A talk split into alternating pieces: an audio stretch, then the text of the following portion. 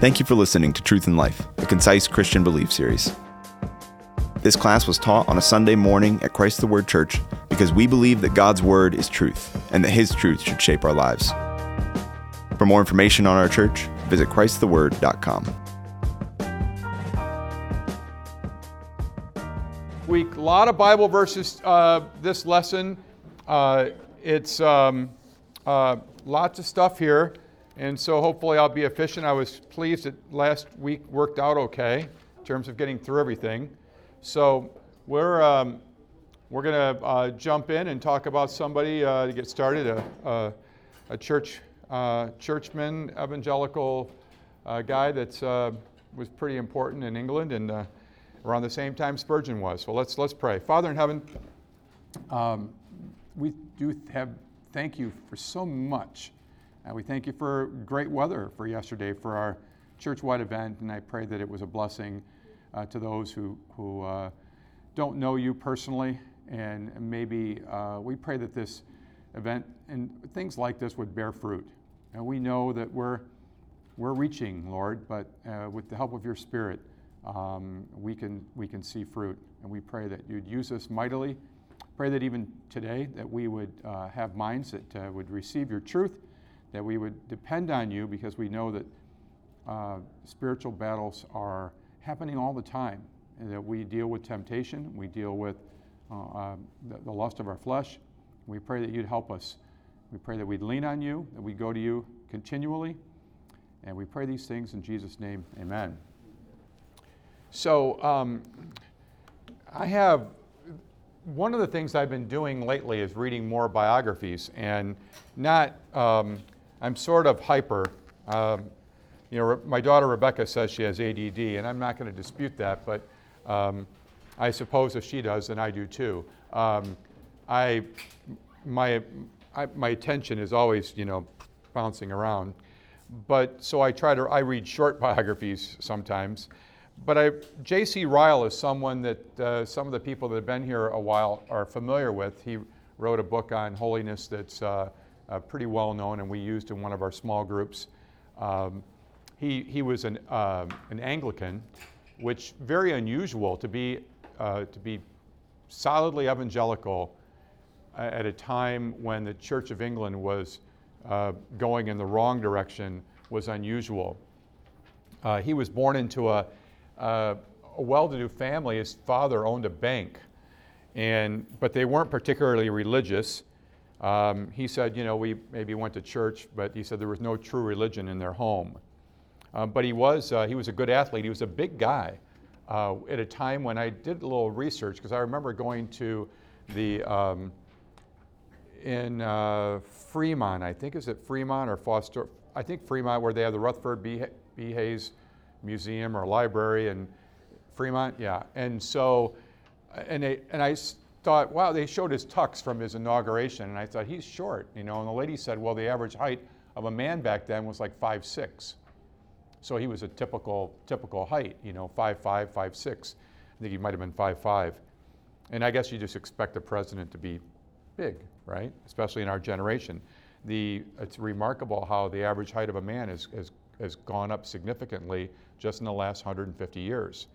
But he was six three and a half, which made him a really big guy back then. You think six three is big in our generation.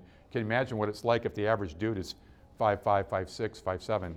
Um, he was a big guy. But he was, he was a good athlete. He became captain of the cricket team. And I thought that was interesting about this is that he said being, I think he, he learned more about, the, uh, about dealing with people in sports than he did in the classroom. He said that uh, uh, it taught him a, a, lot about leadership, and that he actually, he said, um, I believe it gave me a power of commanding, managing, organizing, and directing, seeing through men's capacities, and using every man in the post to which he is best suited, bearing and forbearing, keeping men around me in good temper, which I have found of infinite use. So, what he learned as a captain of the cricket team, he, he used in ministry as well. Uh, he went to Oxford, he was a very good student, but he said he thoroughly disliked Oxford. He didn't like the fact that people were uh, boasting about money and status. Um, he said he had no true religion. Uh, he said he never said his prayers.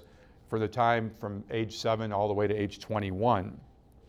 But then he had a change uh, uh, in his life.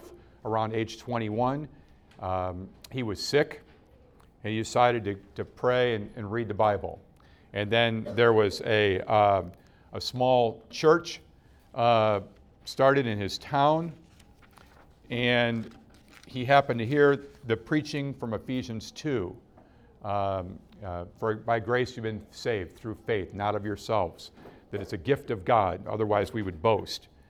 And, um, and somehow Scripture worked in his life. It reminded me, my friend Carl Wilson is, is here from Chicago. We went to see Ohio State play yesterday uh, in Columbus, and we heard some uh, uh, what you call corner preachers, you know, just uh, standing on the corner because there's thousands, there's 100,000 people there, right? Plus.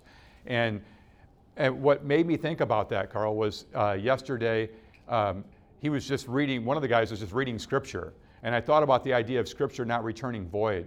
So I think it's probably, even though you, you, you think they're probably not bearing much fruit, bunch of people going to a football game and somebody saying, you know, repent, you must be saved. The reality of reading the Bible is probably not a bad thing, right? Maybe God's word, maybe, maybe somebody was walking by and maybe that, that scripture spoke to them. Well, it certainly spoke to Ryle, and he, um, he worked in his father's bank for three and a half years. He was probably going to be uh, work in politics. You may hear the expression if you watch an English show, MP, which is a member of parliament. So, like we have representatives, they have MPs. Um, and so he had that you have to be, have money behind you to be an MP. And he did. His father owned a bank. But, um, and he had just become a, a Christian. And in, and in June of 41, 1841, his father lost everything. And he said, if I had not been a Christian at that time, I don't know that I would have committed suicide, he said. The, the plans of his life were broken up at age 25 no money, no politics. Um, and he reluctantly accepted a ministry position in the church. He said, I never had any particular desire to become a clergyman, um, but he saw no other course open to him. And interesting how God uh, takes, him, takes us places. He, um, you get the idea of how hard some of these pastors worked. He prepared two written sermons each Sunday, spoke extemporaneously on Wednesday and Thursday, visited 60 families each week and during an outbreak of scarlet fever, he went home to home and like would force people to drink beef broth and probably saved a lot of lives. Um, we talked last week about, in small group, about um, how fear, right? Fear can prevent you from having a good ministry. Obviously, if he was afraid of the scarlet fever, he never would have done that, right? He wouldn't have gone into people's homes like that. Uh, but ultimately, Ryle trusted in the sovereignty of God. What I, what I like, it's a long quote, and what I like uh, to highlight here is here's a guy who was privileged, came from you know life of privilege, lost it all, and he looks back and said, you know what, I wouldn't have changed a thing. God is in control. God did this for a reason, brought me here. Here's where I am, and you know he said, you know, if this hadn't happened, I probably would have ended up Parliament. He would have never been a clergyman, would have never preached, never written. He wrote so many books. He was, he was the, one of the most influential churchmen of his day. He, he and Spurgeon were probably the two pillars of really of English evangelicalism in the 1800s. Um, he worked in various small towns. He worked for a long time. Um, it seems that so many of these people that I researched, they, that death is a part of their life. Um, he, he married in the first year at this church he was appointed, and his wife died after the birth of their first child. Um, his next wife was sick during most of their 10 year, 10 year marriage, and he raised their three boys pretty much by himself. Um, but he was probably evangelicalism's best known and most respected writer um, th- through the mid late 1800s, just after Spurgeon. Um, this guy worked a long time. He was, he was getting old, but he, did, he, had, he had a lot of energy. Um, he worked 36 years in rural par- uh, parishes, and then he was called to be the first bishop of Liverpool. So he went from serving parishes of you know several hundred to a city of over 700,000, an urban city that had lots of problems. Uh, during his time, uh, him overseeing Liverpool, uh, they built 42 new churches. Isn't that crazy? 42 new churches. The number of in clergy increased by 146. Um, Spurgeon called him an evangelical champion. Um, so, why did I talk about Ryle? He has a lot to say um, about spiritual warfare in his writings, and so I thought he had some really uh, uh, useful things to say, and so I'm going to refer to a couple of things he's said through time. But I want to talk now, jump into the topic. That's my historical theology part. I'd like to talk about the nature of spiritual warfare. Um, I suppose that we don't take spiritual warfare seriously. Since the Enlightenment, and the Enlightenment was a period they also called the Age of Reason, and the Enlightenment was the period when our country was founded. So we're talking late 1600s through the 1700s, even into the early 1800s, was a period called the Enlightenment. And this is where people got pretty, like, thought, hey, I understand things science, math, philosophy, medicine. Um, we're pretty smart. Man started to, to get a create develop a pretty high opinion of himself. And um, I think since the Enlightenment, Western culture has grown increasingly closed to the supernatural. It's like, well, that's not possible. I don't understand it, so it can't exist. A prevalent worldview called naturalism, which is prevalent today, sees everything as having natural properties and causes. So if we can't see it or explain it, then it must not exist.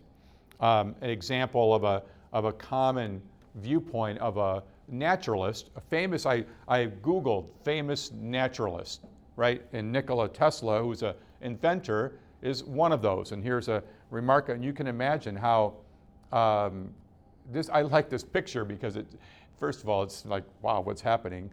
But um, I also think that it's typical of the Enlightenment of man being the center, not God. But he says this, and I don't agree with it, of course. He says science is opposed to theological science because science is founded on fact. So the presumption by naturalists such as Tesla, uh, people in the 1800s, early 1900s, was that science is based on fact and religion isn't, which we think is false, of course. Um, but we can't, we can't get away from the fact that naturalism influences our culture. I, I honestly think if we were sitting in church and an angel could fly across the room, people could take pictures on their phones, we could tell everybody all about it, and nobody would believe it even though we have video estim- uh, evidence, testimony, the whole, they would think, everyone would think we are all kooks, that we made, that the videos were all photoshopped or whatever, that everything was fake. No one would believe it. Am I right? No one would believe it. No one. And I think that's, that's where our culture is. I think many of us are inclined to, to deny a world, that a world, certain world exists that where God is in control, and somehow there's this other place where devils and his demons are our enemies. People just don't buy it. And so I, I would say that, course, needless to say, that naturalism is in direct conflict with God's word. We must take the apostles' warning at face value when Paul says in, in Ephesians 6, we wrestle not against flesh and blood. From the beginning, there's been spiritual warfare, right from the get go, right? And this ongoing conflict was confirmed by God. After what happened when, when you know, God met, you know, met up with Eve, right? And the serpent, you know, what did he say? This is going to be ongoing conflict. So right from the right from the beginning, our first the first family, spiritual warfare is is a reality. Uh, and it's so what I think we should do is, is have the attitude from the outset, especially as we consider today's topic, that um, conflict with the evil one should be expected. Expect, expect um, spiritual warfare. Expect the conflict. It's extensive. And, you know, spiritual warfare, not only is it extensive, and I say that in the notes, but it's not limited to just fighting Satan and his demons. I hope you're catching this. This is important. Um, this is um, a great quote by Ryle, and I have several of them. And I, I think we should read it carefully. There is one war which is a positive duty to carry on. It's a battle which we ought to be always fighting. And it's a battle against the world, the flesh, and the devil.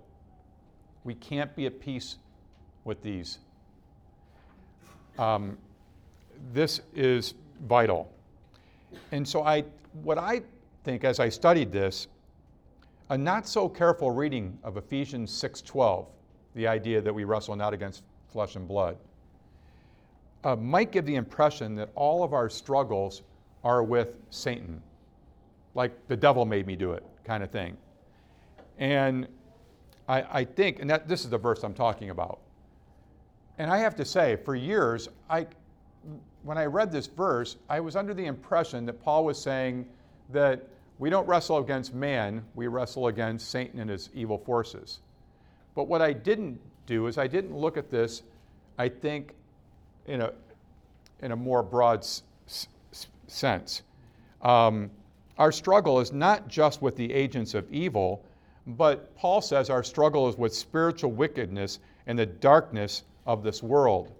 So it's not just that we're wrestling with these spiritual demons, right, and Satan himself, but just with spiritual darkness in general. The idea that um, uh, we have this, this is another good quote. The corruption of the world gives way to the kingdom of the devil, for he could not reside in a pure and upright creature of God. But we're fighting not just Satan and his forces, but we're also fighting our own sinfulness, our own nature, this, the, the spiritual darkness that is unbelief. So I think when Paul says we wrestle not against flesh and blood, what he's saying is my, my wrestling isn't with you or with you or with you. It's not with fe- our fellow man, it's with Satan, those spiritual forces that are working against us, and our own flesh. And we're working against, un- we're fighting unbelief in our own hearts and the hearts of the world, our culture around us. Um, so, by darkness, Calvin says unbelief and ignorance of God. We're fighting that in our culture and even in amongst ourselves. And so, if you remember um, that quote back from Ryle, he says, This is what I, what, what I take away from this. Our spiritual warfare isn't just the devil, right? It's not against just the devil, it's against the world, our flesh, and the devil. It's almost like a three-pronged, and I think he's, I think he's spot on here. Um, not all sin is from Satan and his demons. Um, we have sinful passions that are common to all men.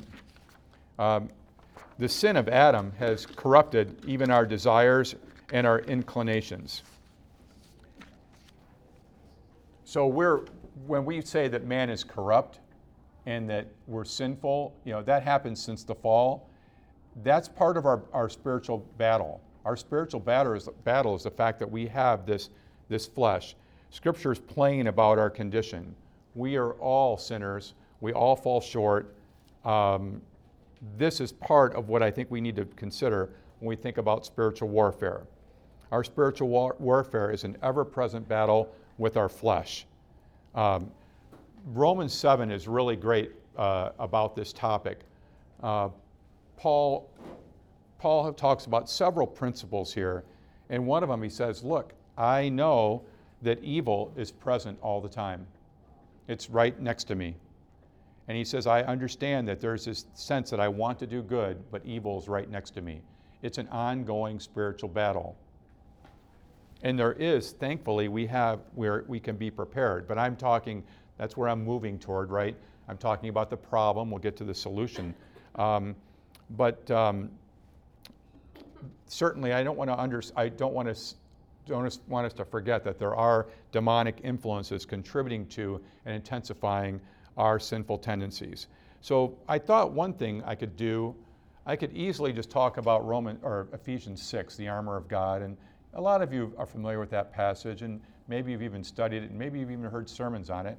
And I wanted to try to go a little different angle, because I could certainly, it'd be easy to preach on that or teach on that.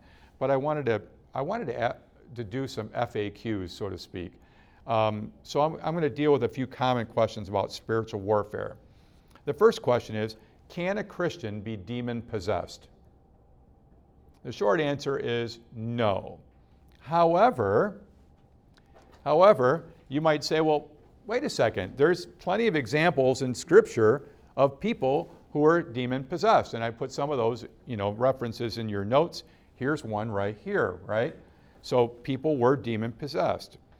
What I want to tell you though is, is there is no example in the Bible of a believer being possessed by a demon. Understand? Christians who have the Holy Spirit in them, and if you're a Christian, you do. Paul says so in Romans 6 and Romans 8. If you're a believer, you're possessed by the Holy Spirit. Not, you can't be possessed by a demon. We're indwelt by the Holy Spirit. So there's no room for the Holy Spirit and the demon to be in the same house together. And Jesus teaches about that. If a person, if demon possessed, and a person's will would be dominated by the evil spirit, having no, no room, no power left to do right and obey God. As Christians, we walk in the newness of life. Paul says in Romans 6 14, sin shall not be your master. And of course, he says again this very well known verse, one that's worth committing to memory you know, is that we're a new creature in Christ. We become a new creation. Uh, second question Should we rebuke evil spirits? I mean, Jesus did. Does that mean we should too? And here's an example of Jesus rebuking an evil spirit. But I would ask you, uh, follow that up with a question Should Jesus' experience be normative for us? I would say Jesus is both human and divine and cannot be tempted by evil, but we can be. So Jesus is in a different position than we are. We do know, we're studying Hebrews now in small groups, he understands our temptation. He intercedes with us. That's a verse that we'll be dealing with in a couple of weeks. Um, but he understands us, he, he sympathizes with us. But I think we should be careful to presume that we possess the spiritual gift of being able to distinguish spirits. And, and so I would say the short answer again for should we rebuke evil spirits? Probably no. Um, I, I, think if you, in this verse, the reason I put this up here is that there's actually um, a, a gift of distinguishing of spirits. So apparently there's a spiritual gift according to what the Apostle Paul says, and I'm not sure that we have that gift. We may, but I would say what we can be sure of what we can be sure of is we can ask Jesus for help, right? Whether we know it's an evil spirit or not, whether we understand it, we can be sure that we can ask Jesus for help. And so I think Scripture tells us to submit to God and that offense is the best defense. And I think that's what James says in this well known verse, too, is that offense is the best defense. In other words, instead of rebuking the devil, do what's right. Do what's right and the devil will flee. Um, the clear teaching of Scripture that our weapons are not according to the flesh. Uh, we don't, it, so I would say it's not yelling at, at, at, Satan, you know, go away, Satan. I mean, I suppose you could, but the, the best defense is, um, is to take up the full armor of God. And I don't see anything in there in Ephesians 6 when he talks about the, you know, the breastplate of righteousness and the, the, the helmet of uh, salvation and the sword is it sword of the spirit or yeah and all that stuff he doesn't talk there's nothing in there about shouting at the devil okay he gives us some tools and so i would say um, uh, we should take ryle's advice and just resolve by the grace of god to be an overcoming christian that should be our, our strategy uh, third question should we blame Satan for our sin? I made that comment. So, not many of you are uh, old enough to remember a comedy show um, in, the, in the 60s, uh, late 60s, I think, um, where a famous character used to say, um, The devil made me do it. And it was the kind of thing you'd even put on t shirts, you know, the devil made me do it. It was a catchphrase a long time ago. And I would say, um, if we want someone to blame, we should just look in the mirror. We don't really need to blame Satan for our sin. Um, though we are new creatures, uh, as Paul said, our spirit is, while our spirit may be willing, our flesh is still weak. Um, while evil forces may present challenges indeed, and there is spiritual warfare going on, no question about it, the propensity to sin is common to all men. And, and Scripture is very clear about that. So we don't need to blame Satan. I suppose we could. It's not, I, I'm not saying that you, that you can't. I'm just saying, let's not say he's to blame for our sin. We've got plenty of blame to carry ourselves just because we carry this flesh, right? It's, um, and I, I have to admit, you might be thinking, and I, and I hope you're thinking, I know, you might be thinking, you know, Randy, okay, we're this new creature. We got the Holy Spirit. Then how come I still have this flesh thing? How is it that there's this conflict? And the reality is, we're not perfect yet. If there was no conflict, then we'd be good. And in fact, we wouldn't even need to rely on God. I, God has established this economy whereby we need to go to Him every day. Every day, we go to God. And as Piper calls it, like uh, likened it to a metaphor of the filling station. We need to go to the filling station every day. We can't just put gas in our car and expect it to run for a month. It will run out of gas. And, you know, our spiritual warfare is constant. Our flesh doesn't take a day off. It, it, we walk with it. And I've even asked God, I'm a new creature. Why do I still have these sinful desires? Can you please take them from me? And it will happen. When we go to heaven, we're perfected, it will happen. But now, my job is to obey. So instead of complaining about my sinful desires, my job is, or my goal should be, to pursue goodness, to pursue righteousness, to pursue holiness, and not place blame on, oh, why did you make me that way? Which is what our flesh wants us to do, right?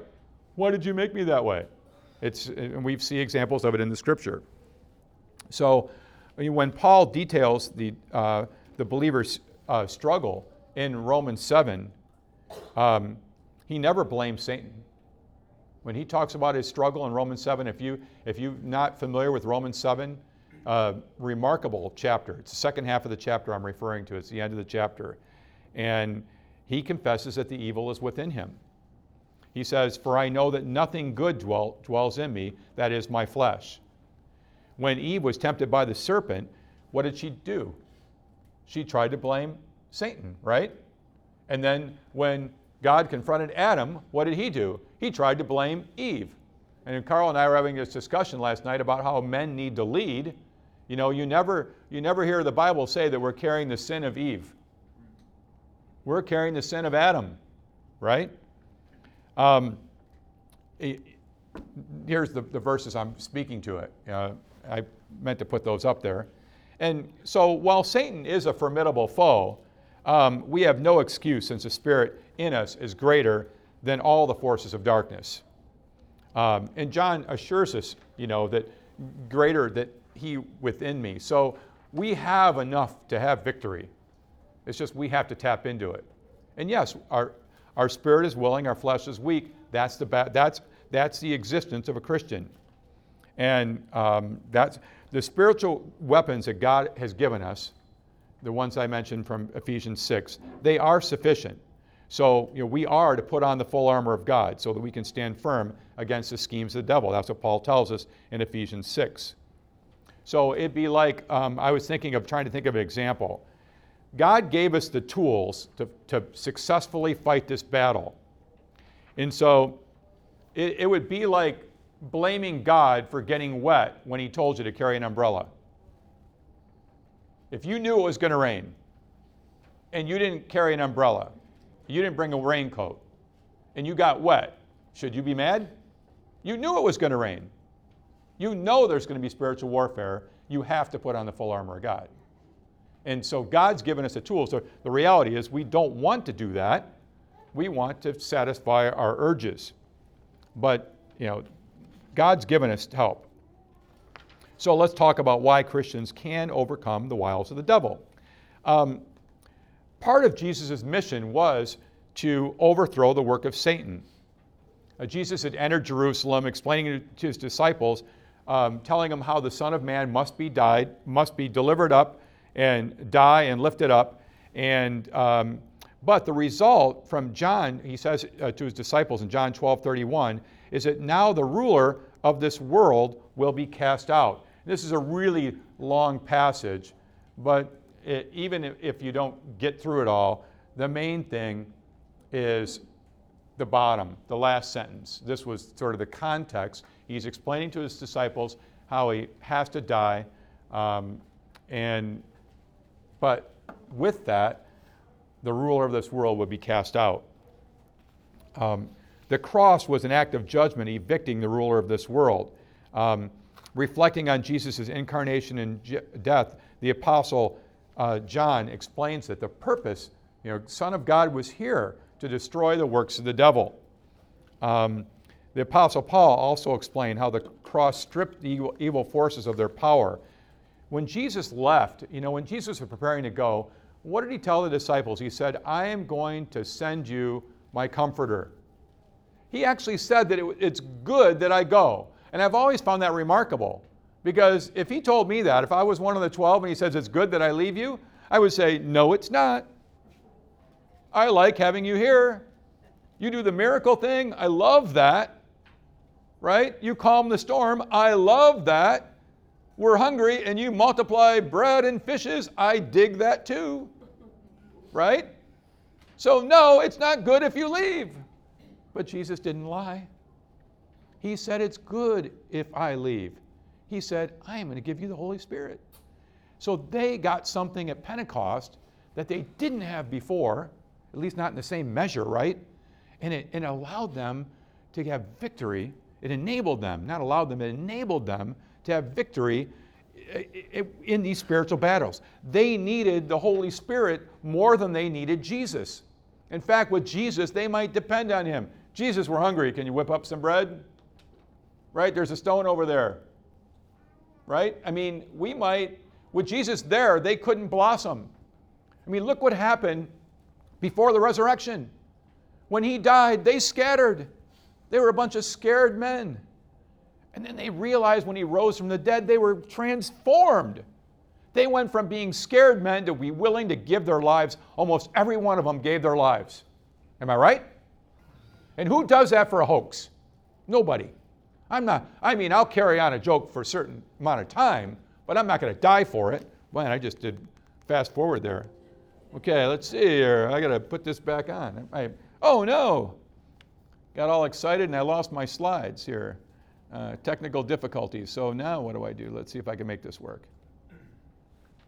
Oh, good. So I'm, but I'm not on that slide. Uh, somewhere, I'm around 28. So this works. Okay. So the idea here is that Satan has no rightful authority over believers. That should, that should be a comforting thing to us. And in fact, I believe this is the, isn't this the last verse in, for small group that we read for this week? Might be. Um, so it's, I find it interesting how stuff from small group uh, uh, connects with some of the lessons. Happens all the time. Um, so the reality is that Satan and his demons have much less power than the power of the Holy Spirit because all believers possess the Holy Spirit. I said Romans 6. Here's a verse in Romans 9 that I was, Romans 8 rather, that I was referring to. The Spirit in, in, in us, in Christians, is more powerful than the devil and his demons. And that's what I want to try to, you know, convince you of, so to speak, that this is true. God has not given us a spirit of timidity, but of power, of love, and discipline. And so the, the Spirit, the purpose of the Holy Spirit, one of his jobs is to protect us, right? And so we we should that's why Jesus said, You need this Holy Spirit. If I don't go, you don't get the comforter. I need to go. You need the Spirit. Um, Luther has a, uh, a great uh, metaphor about Satan. He calls Satan a chained dog.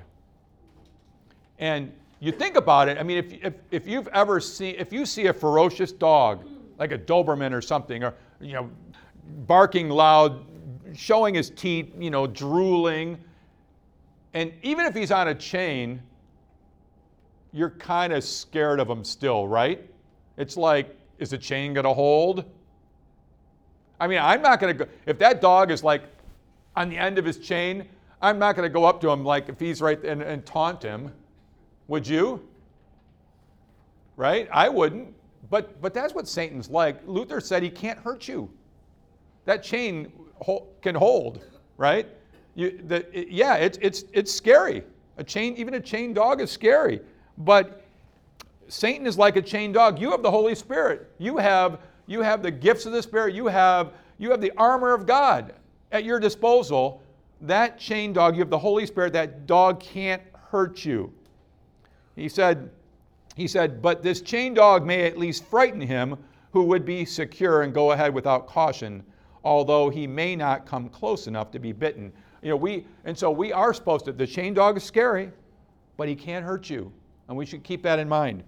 So I wanted to, as an app, you know, in terms of application, is to talk about uh, how we can have victory over Satan. And I used um, this is a the Ryle quote that I wanted to use. This is a great, great quote.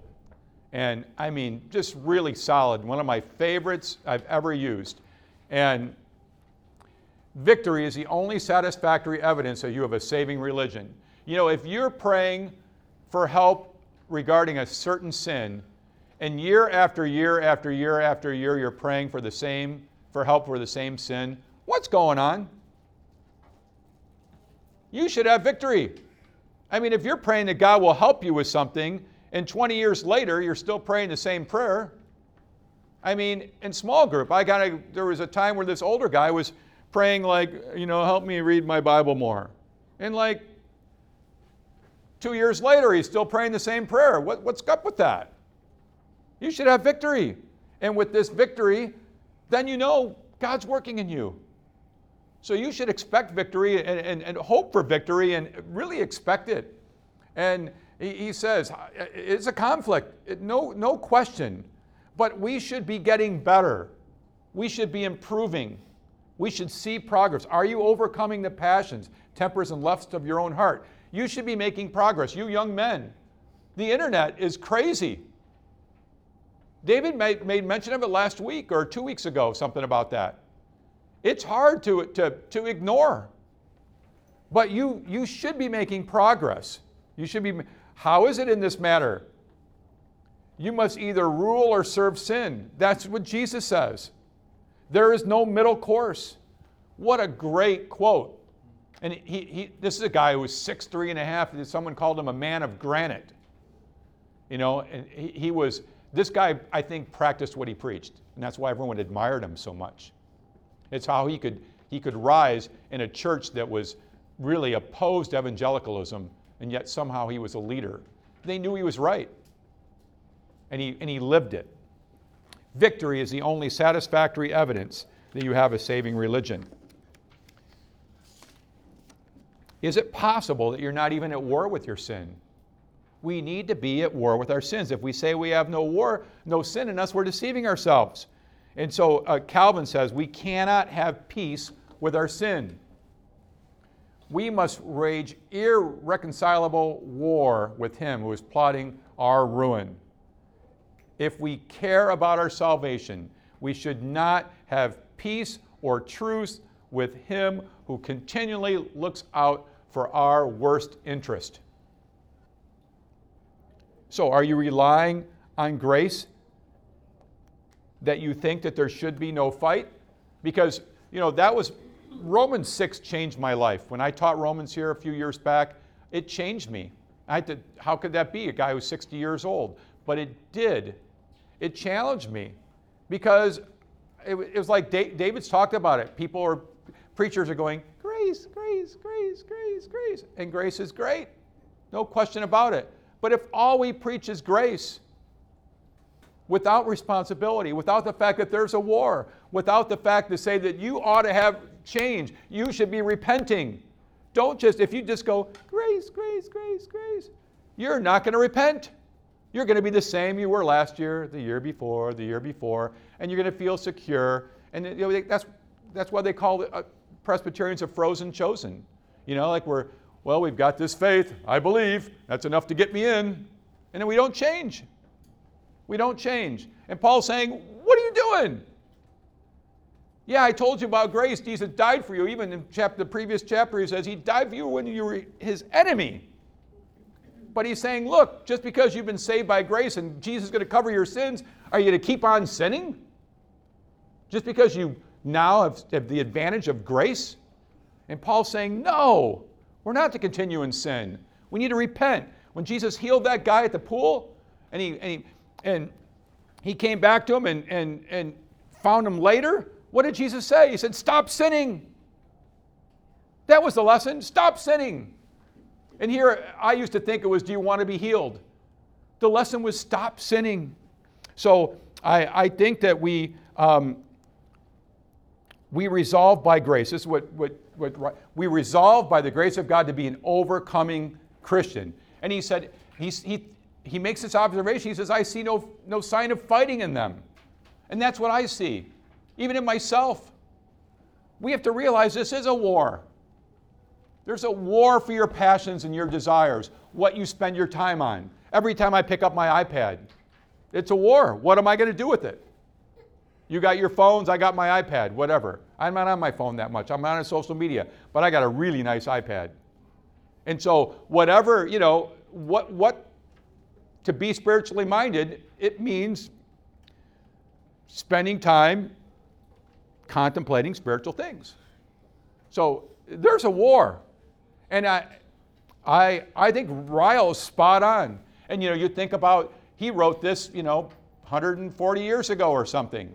It's no different, no different today, right? I hope you read this. Not only should we resolve to be an overcoming Christian, we should, we should expect that that should be normative for us. Uh, Edwards says, All true grace in the heart tends to holy practice in the life.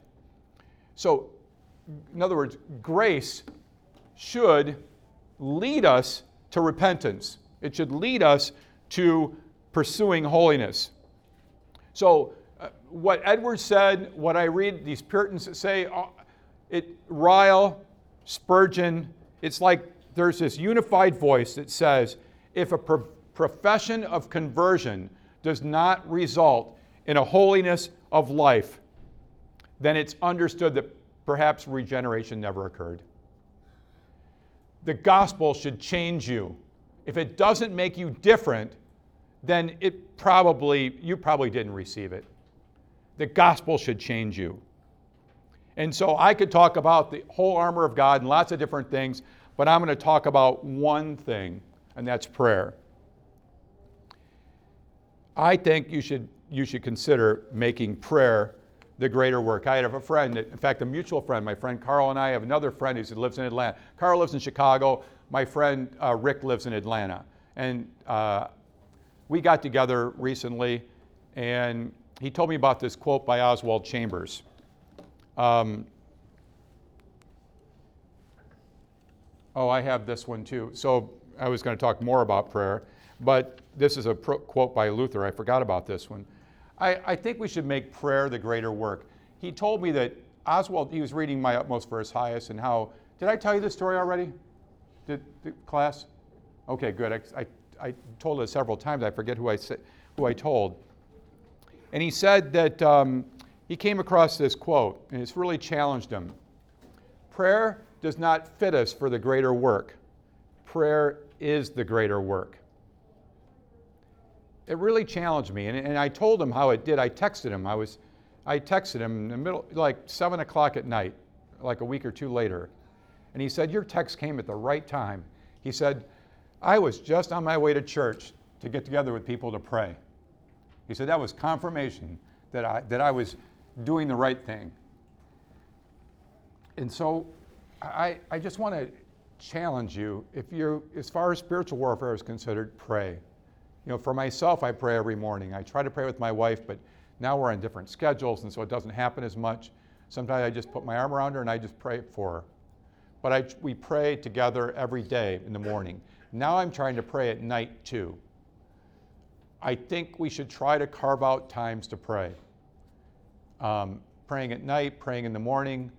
When you when you wake up in the middle of the night, where, where does your brain go? What do you think of? What you should pray. I, uh, the older you get, the harder it is to sleep through the night. I'm just telling you, sorry. Sorry to be the bearer of bad news. I wake up a lot, two, three, four times. When I wake up, what should I do? I should probably pray. And then I'll just fall back asleep.